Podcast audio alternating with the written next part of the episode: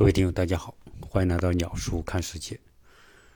呃，此时我已经来到了亚特兰大，现在的时间是晚上的早晨的四点吧。大家知道，从国内来到美国，正好是十二个小时的时差，所以每一次都有这个倒时差的过程。到了晚上一两点钟，莫名其妙就醒了。不管你怎么控制睡觉时间，到晚上都会醒，然后就整晚上也没法睡觉。好在现在这个手机呢，无所无所不能，反正你不能睡嘛，就弄弄手机。呃，我想利用这个时间呢，跟大家分享呃到美国的这个过程当中遇到的一些事情，希望大家关注。鸟叔看世界，呃，更要多给我点赞和分享，更希望大家加入鸟叔的新米团。很多听友经常在我的留言里面说，希望鸟叔坚持，不要放弃。大家知道，坚持是需要动力的。如果没有大家的这种支持，大家新米团也不参加。那就意味着什么呢？我很难有这种动力去花很多时间去做一件大家不认可的事情。所以在这点上呢，我还是恳请大家，如果啊是我的听友，多跟我转发节目。那这算是一个请求吧。那我想啊，这一次。从中国到美国，整个途中的一些事情还是值得跟大家聊一聊。啊，大家如果看我的视频号，或者是看我的呃某音的内容，其实名称都是一样的。你只要去搜“鸟叔看世界”，就一定可以看得到。我的形象嘛也很明显，对吧？就是一个光头。啊，所以。我们这一个行程呢，呃，也是因为需要吧，就是说你到这个时间你必须来啊，就是你有绿卡呀或者什么，你基本上都要一段时间要去一趟美国，呃，这是你办卡的意义，要不然你要不去，移民局会说你都不来，你办那个卡干嘛，对吧？他就干脆给你取消掉了，呃，所以。呃，我们就选到了九月二十二号，订了机票，是订到的是南航的。那我们是从长沙飞广州，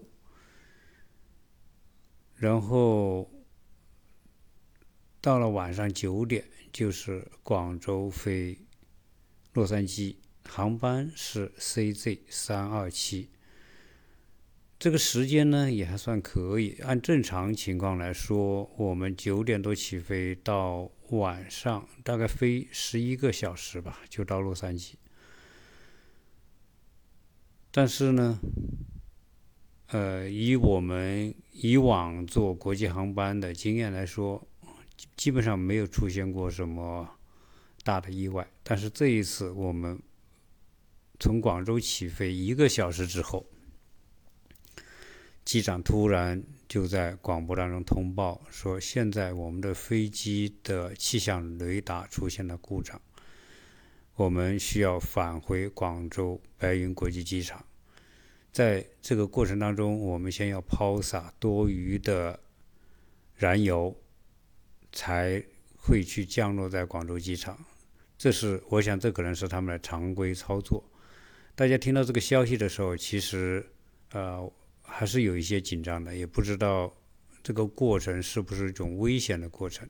机长告诉我们说：“啊，目前飞机是安全的，是可控的。”所以大家只能是接受这样一个安排。你也不可能在飞机有故障的情况之下，特别是气象雷达有故障，你跨过太平洋这一万多公里，呃，没有人敢冒这个险。所以机长估计就是联系塔台，然后就返回。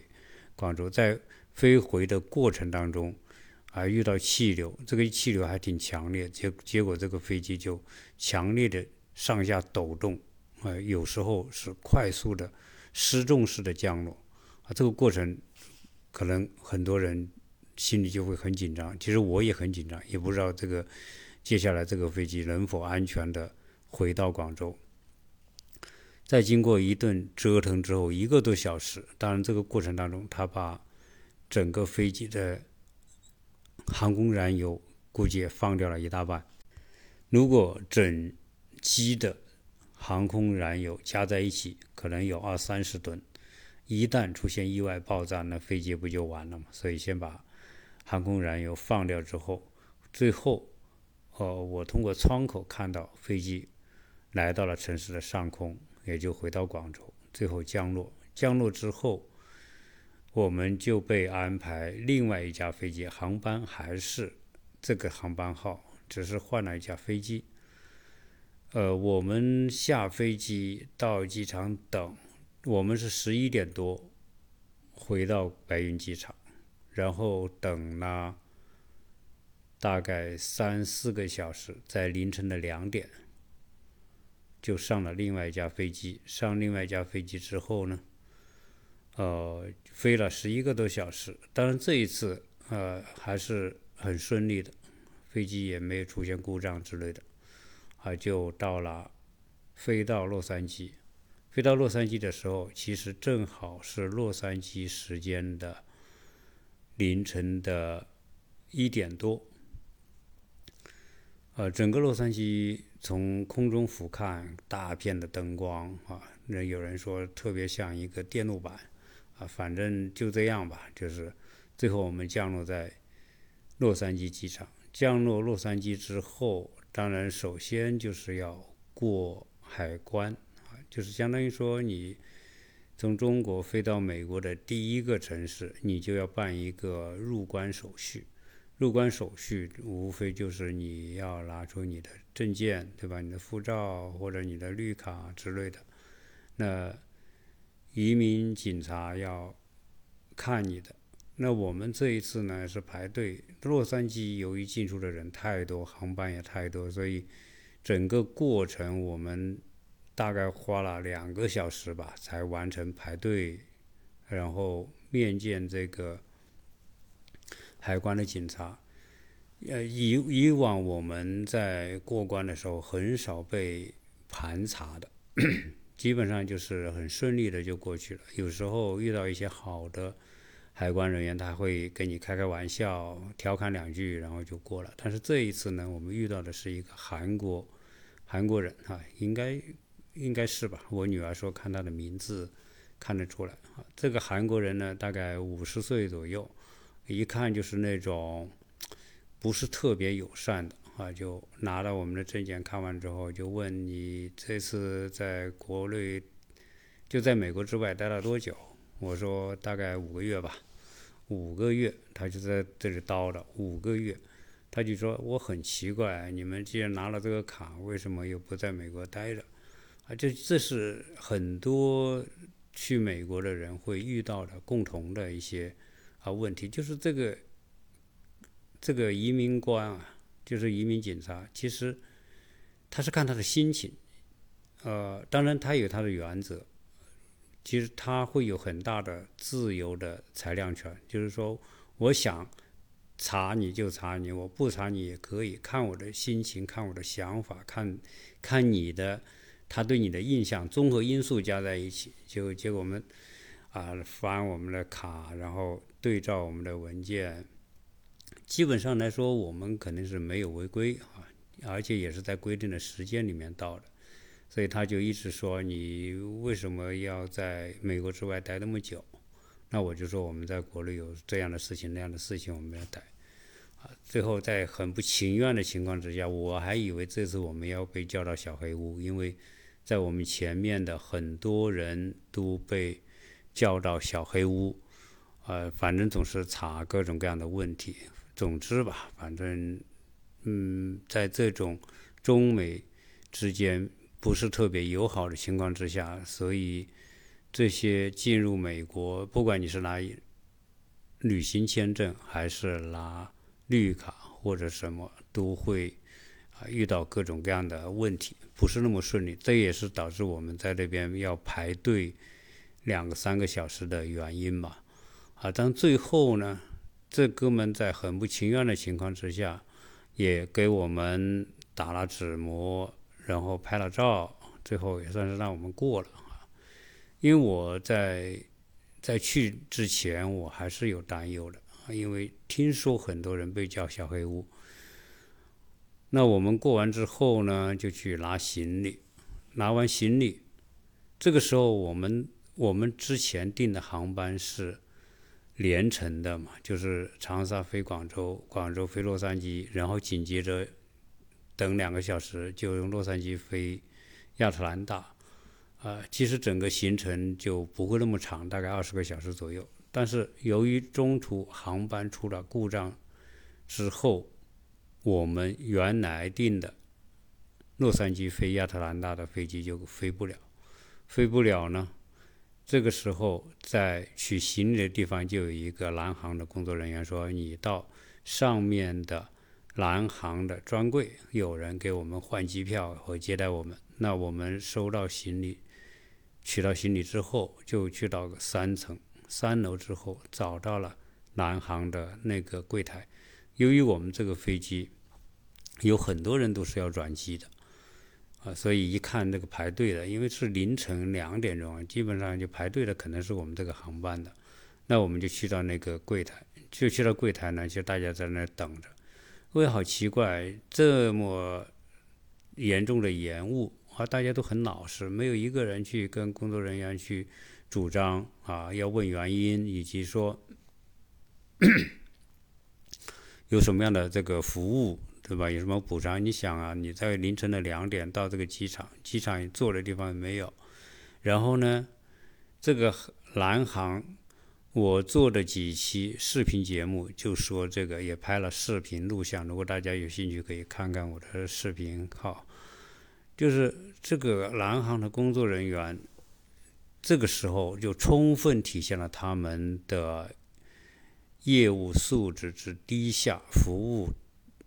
服务的态度之恶劣，呃，你想，我们从广州宣布出现故障，在广州等了几个小时，又飞了十几个小时，来到洛杉矶，这个过程已经过了十七八个小时。那其实坐这架飞机的乘客的资料，他们航空公司都非常清楚，他完全可以在我们飞行的过程当中做几件事情。第一个。给我们换好下一程的机票，因为他要更改航空航班。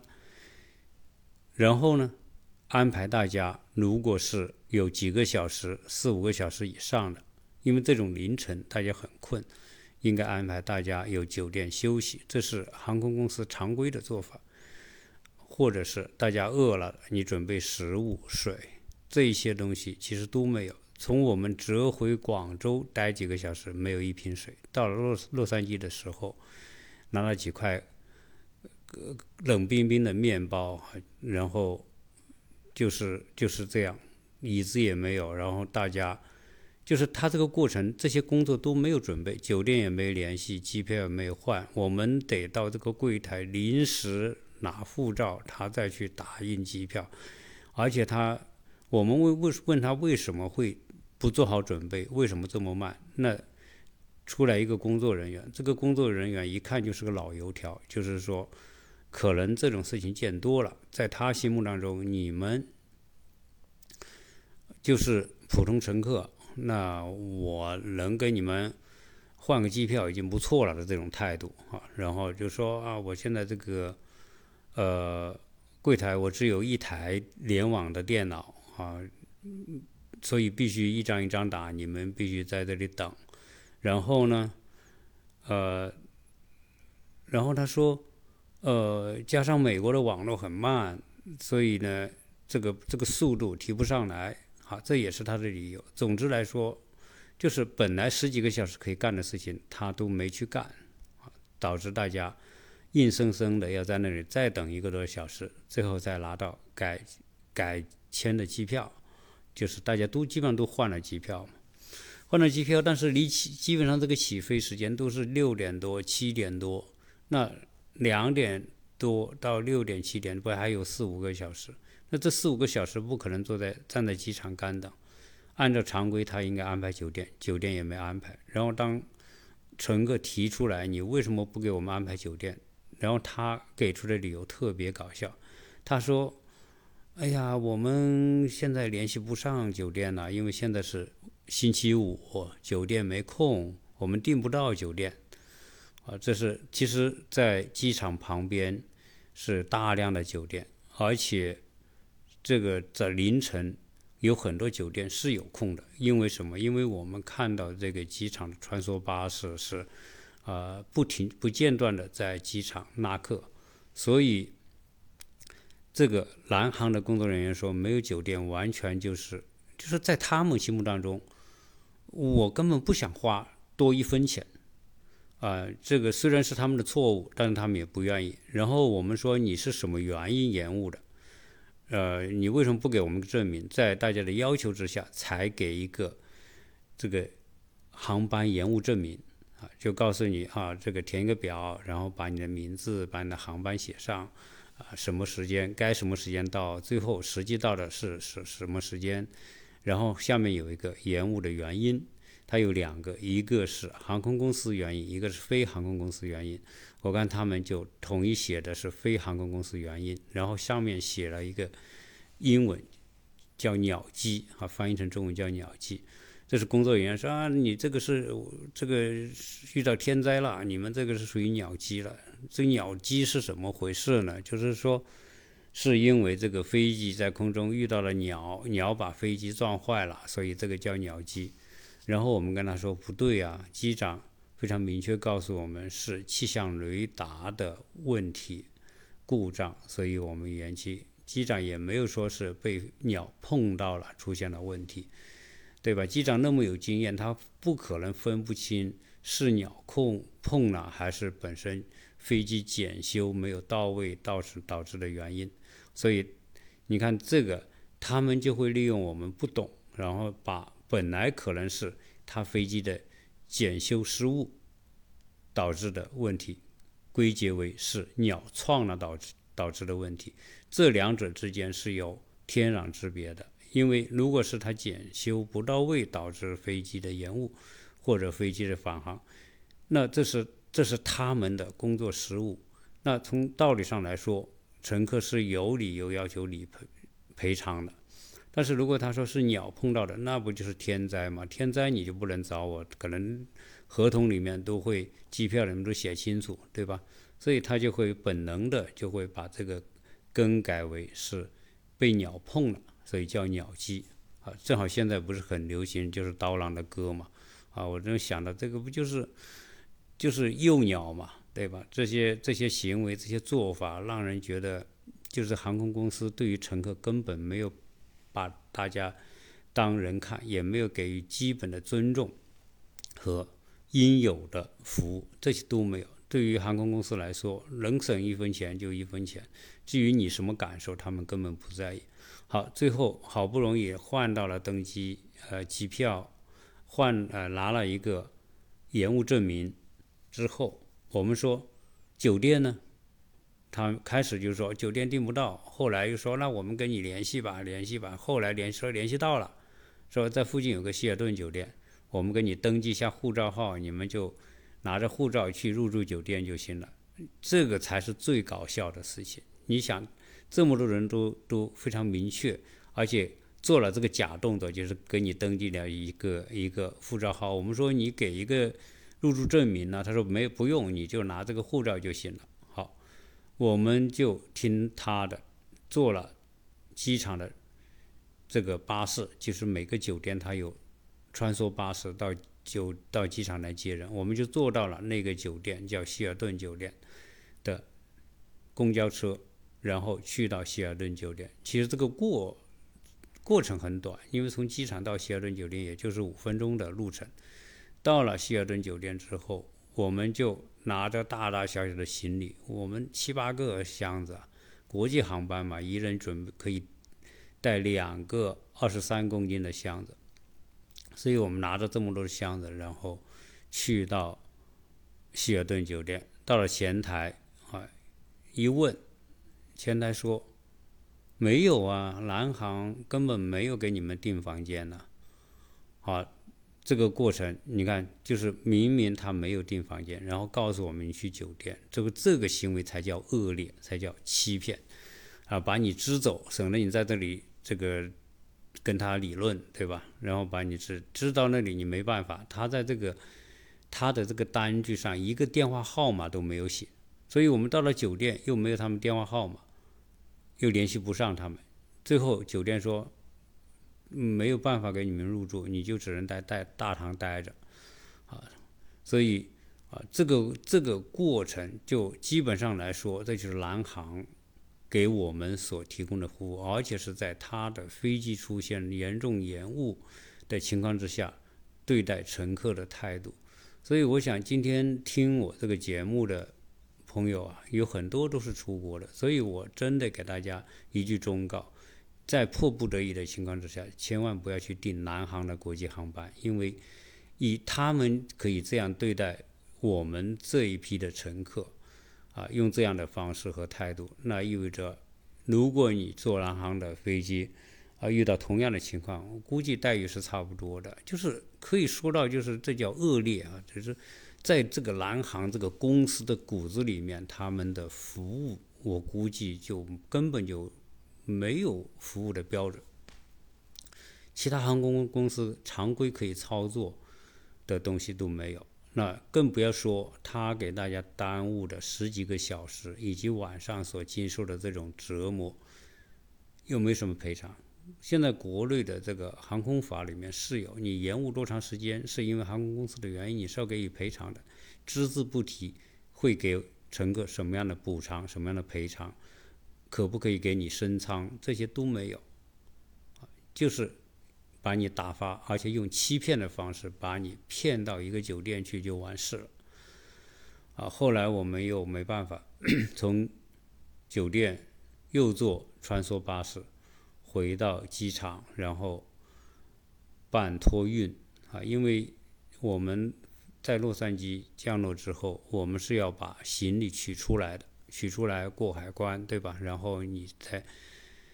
呃，从洛杉矶到亚特兰大的下一程的这个航班，你再办托运，当然我们要去拖着七八个箱子，然后再去办托运。而在这个过程当中，一个箱子还丢了。那托运完之后，我们在机场等，直接等，再等到大概是临早晨的六点，六点钟后，我们再坐飞机。但这次我们坐的是达美的。航班从洛杉矶飞到，大概飞了四个半小时吧，飞到亚特兰大。呃，这个过程当然也还算顺利，正好我们在亚特兰大的朋友啊也来接我们啊，这样一来呢，就是整个过程我们就算是啊经过了这样的折腾。耽误了十几个小时，又是整个过程都是晚上的时间，又遇到了南航这么糟糕的服务，啊，最后还算是安全到达亚特兰大。到达亚特兰大之后呢，其实我们在洛杉矶机场的时候，我们一批乘客啊，如果大家看我的视频可以看得到啊，其中有一个小女孩，大概二十五六岁吧，二十五六岁，她在。波士顿工作，她是要从洛杉矶转机去波士顿的。她的飞机是早上七点的。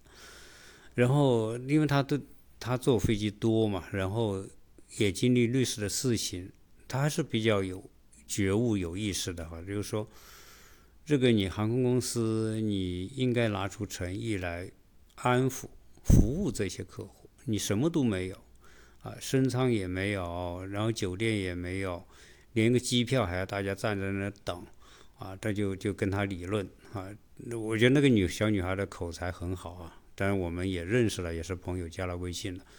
啊，我觉得她口才很好，我建议她说：“我说你干脆在美国再去读个法律专业，因为口才是天生的嘛，这么好的口才，可以说有理有据啊。”所以，呃，问的那个工作人员其实也是答不上来啊，因为工作人员可能他们就认为说这么互动一下你们就够了，根本用不着去做那么多的啊真诚的服务啊，所以在整个过程当中，南航就的服务根本谈不上真诚，所有一切都叫糊弄啊。但是这是这是我可能代表我个人的一些一些看法。可能这其中也有一些情绪的内容。我想，啊，每个人经历这种不公正待遇的时候，有程序是啊非常正常的。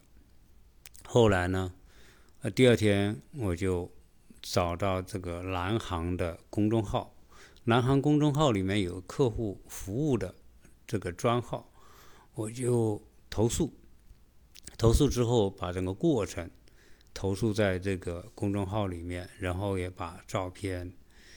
其实我可以看到南航的整体的服务都是成问题的。我第一次在公众号投诉的时候，有一个人接待，是人工客服接待，他也没报他的工号，也没报没报他的名字。然后我把情况说完之后呢，呃，等了一分钟没有结果，他就退出了，也没有人继续跟进。结果我只能第二次再。投诉，第二次投诉的时候，要求人工客服啊，人工客服来了啊，有一个叫木棉什么的名字啊，这是他的工号。然后我把情况原原本本跟他们反馈，我们要求南航对于我们这一次的遭遇做出解释，做出赔偿，拿出你们的诚意。他说我把你的情况反馈上去，你的这些。改签的单和延误证明，他我都递交给他了。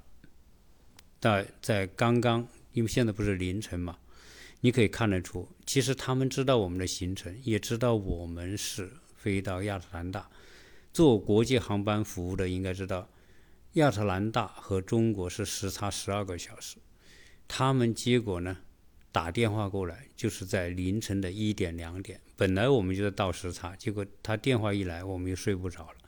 一个有素质的服务人员应该知道，此时亚特兰大是晚上凌晨一点两点，对吧？这个是基本的素质，因为他也知道我们是最终的是飞到亚特兰大的，好，结果这个素质很低，所以凌晨一点两点就给你打电话，结果吵着你也睡不着。那这个人，我把情况反馈之后，他说我会跟上面去报告。然后呢，给你们一个答复。好，我说我们就等着你答复。结果刚刚答复来之后说：“哎呀，我们跟上面领导反映了你们的情况，我们表示抱歉啊。”然后说我们这个洛杉矶的工作人员确实做的不够好等等，就是这一类了吧。就他从来都没讲他整个公司的服务有多差，他只能是说。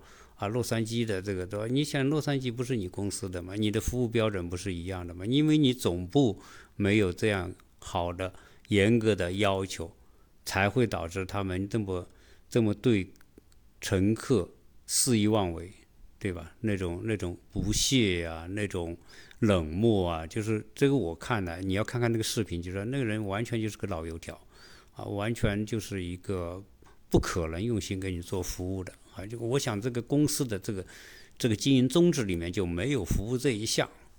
好，那就讲这么多的理由，然后说那我给你们，你们四个一家四个人，对吧？啊，我给你们啊两千块钱的这个补偿怎么样？啊，两千块意思什么？就是一个人五百块。就是那我听到这个我就很不高兴了。我说，其实你认为你给我们一个人补五百块？就可以安抚我们了。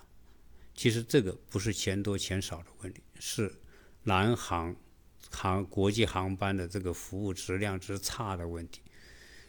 我想在这样一个自媒体时代，其实整个过程我们都拍都有拍摄的视频的，对吧？如果你用这种方式来敷衍我，那我也可以敷衍你，对吧？我这个事情搞小容易啊，你要搞大，对吧？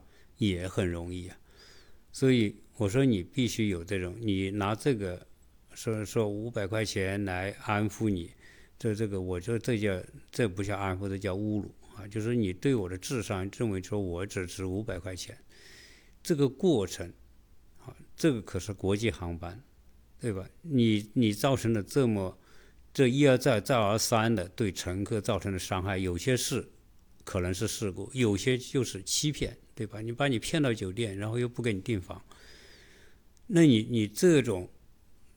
你觉得你五百块钱可以平息我吗？可以打发我吗？我们说不行，你重新跟领导报告，报告完之后什么情况，你再提出你们的条件，啊，不如果不行，那我们可能这个事情就没完。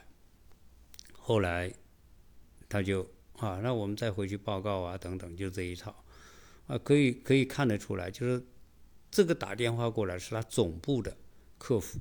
那总部对待乘客都是这样一个态度，那你可想南航的其他公司是怎么样子？所以我今天录这期节目，唠唠叨叨讲整个过程，啊，其实，呃，可能大家会觉得，呃，不就是一个延误嘛，对吧？至于你做成一期节目嘛？啊，我想呢，还是至于的，因为疫情之后。呃，现在中美之间的航班是少了，因为这个中美政府之间还没有达成协议啊，就是大家都是你不开放，我也不开放，所以现在中美之间的直航的航班是很少的，啊，所以导致什么呢？这个机场的人很少。其实我们从广州机场可以看得到，国际航班的人就特别少。呃，那加上呢，你看马上是十一了。按照道理来说，十一黄金周是有很多人是会出国游的，但是这一次大概好像整个十一期间只有只有多少？只有十七万个座位，这个这个数量是很少的。大概多少呢？就是在疫情之前，二零一九年的十一，这个。中美之间的航班大概是这个数量的十五倍，也就是说，今年的十一，中美之间的航班座位数量只有二零一九年的百分之七点五，就是就是一个零头都不到啊，所以，呃。中美的航空开放、旅游开放，那美国人、美国政府是非常渴望中国的游客，因为中国游客是买买买，是消费能力最强的，啊，所以中国游客来就意味着给他们送钱来，对吧？啊，所以他当然希望中国乘客来，但是中美两国没有达成协议，现在航班数量少啊，当然你要去也可以，你就转来转去，转很多趟了。啊，像这种直飞的，你就你就我们算是从广州直飞洛杉矶嘛？